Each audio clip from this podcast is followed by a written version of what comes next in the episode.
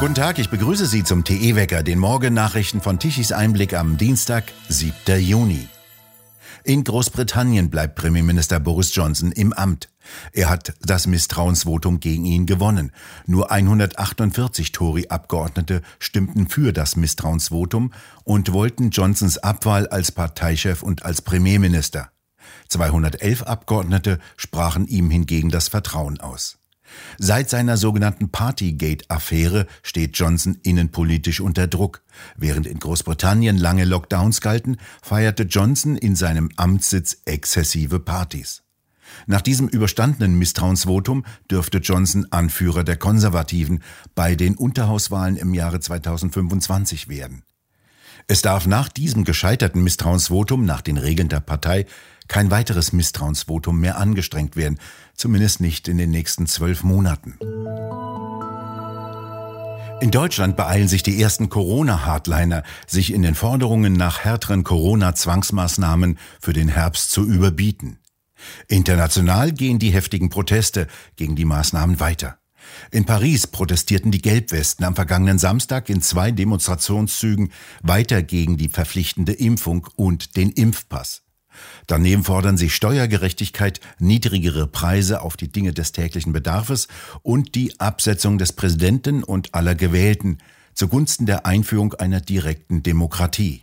Der Abbau von Krankenhausbetten geht auch in Frankreich trotz vorgeblich bestehender Notlage weiter. In Marseille suchten Bedienstete der regionalen Gesundheitsagentur erstmals nach Monaten des Protestes den Dialog mit den freigestellten Pflegekräften. In Chinon an der mittleren Loire protestieren die Pflegekräfte noch immer gegen die Schließung des örtlichen Krankenhauses. In England geht der Protest gegen den weit verbreiteten Druck zur Impfung auch von Kindern weiter. In Italien kocht die Volksseele allmählich über. Zornige Mütter verbrennen medizinische Masken, weil ihre Kinder auch bei sengender Hitze und im Freien gezwungen werden, sie zu tragen. Im sizilianischen Palermo wurde der Gesundheitsminister unter heftigen Rufen wie Schande über dich Mörder und Bastard aus der Innenstadt vertrieben. Im norditalienischen Padua wurden bei Demonstrationen die öffentliche Gesundheit, die Wahlfreiheit und das Recht zu arbeiten symbolisch begraben. Im kanadischen Ottawa hat sich im Parlament keine Mehrheit für eine Abschaffung der föderal verhängten Impfpflichten gefunden, die betreffen Bundesangestellte und Reisende. Die Abschaffung fordern konservative Abgeordnete. In Toronto stimmten die Teilnehmer der wöchentlichen Freedom Rally die Nationalhymne an und demonstrierten mit Botschaften wie Das Covid-Dogma-Problem existiert noch, die wissenschaftliche Debatte wird immer noch zensiert, Freiheit ist von grundlegender Bedeutung. In Toronto gedachte man außerdem der Proteste am Platze des himmlischen Friedens in Peking, die am 4. Juni 1989 niedergeschlagen wurden. In Shanghai ist der Lockdown für die meisten Einwohner beendet.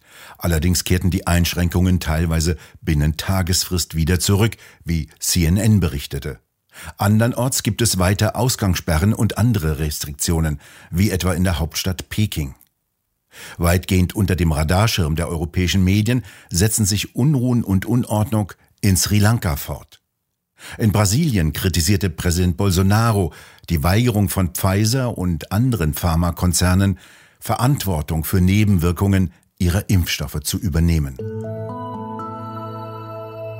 Wegen eines außergewöhnlich hohen Fahrgastaufkommens ist eine Beförderung und die Mitnahme von Fahrrädern nicht mehr möglich.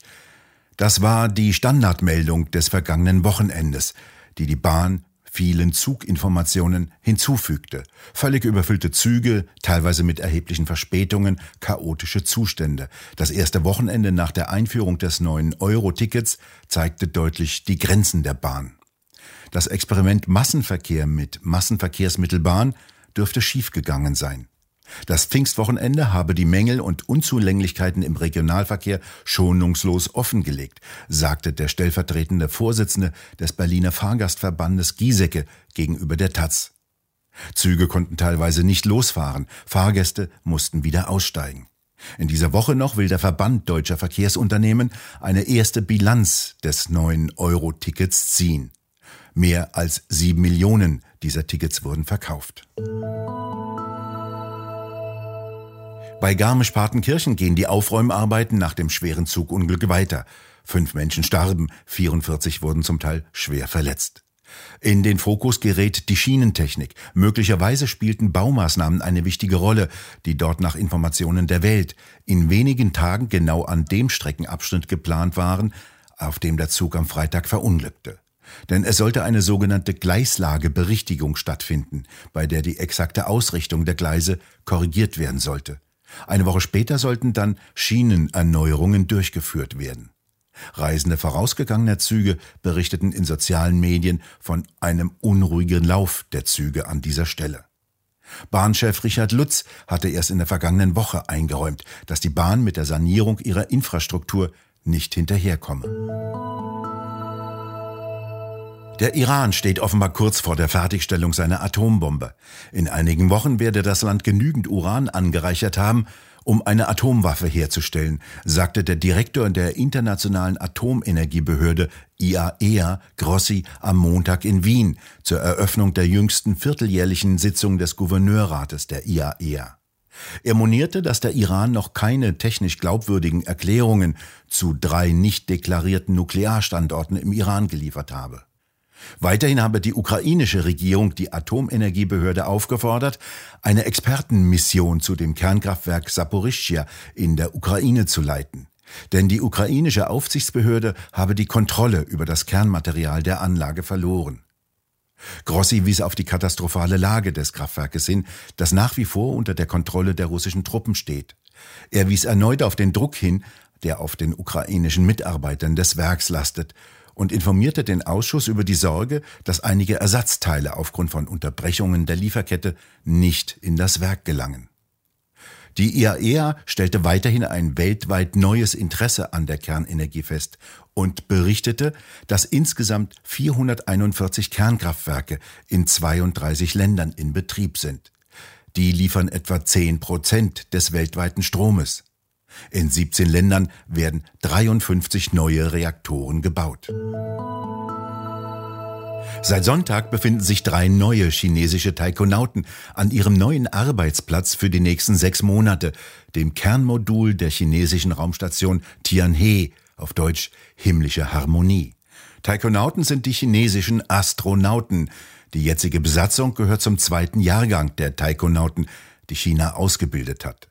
Seit einem Jahr ist die Station besetzt und kreist ebenfalls in ähnlicher Höhe wie die ISS in rund 400 Kilometern und umrundet die Erde ebenfalls in rund 90 Minuten. Im kommenden halben Jahr sollen zwei Labormodule und ein Frachtsystem zur chinesischen Weltraumstation starten und anmontiert werden.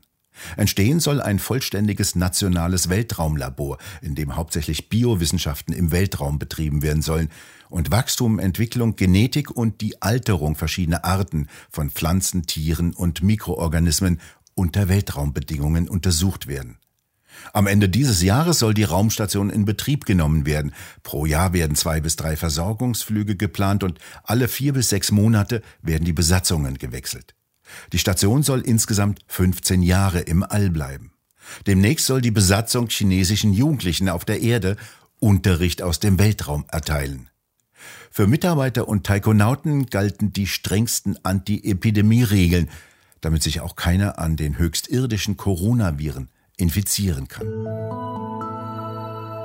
Die heftige Unwetterlage ist vorbei, die vor allem am Pfingstsonntag in Bayern und Österreich für heftige Niederschläge, Hagelschauer und Überschwemmungen sorgte.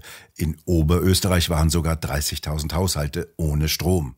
Die warmen und feuchten Luftmassen sind weggezogen. Es bleibt jedoch wechselhaft mit vereinzelten Schauern. Im Süden am Alpenrand noch etwas länger anhaltender Regen. Ansonsten Auflockerungen. Die Temperaturen reichen von 20 bis 25 Grad. Und zum kommenden Wochenende hin zeichnen die Wettermodelle die Rückkehr warmer Luftmassen und des Sommerwetters. Wir bedanken uns fürs Zuhören und schön wäre es, wenn Sie uns weiterempfehlen. Weitere aktuelle Nachrichten lesen Sie regelmäßig auf der Webseite tischiseinblick.de. Und wir hören uns morgen wieder, wenn Sie mögen.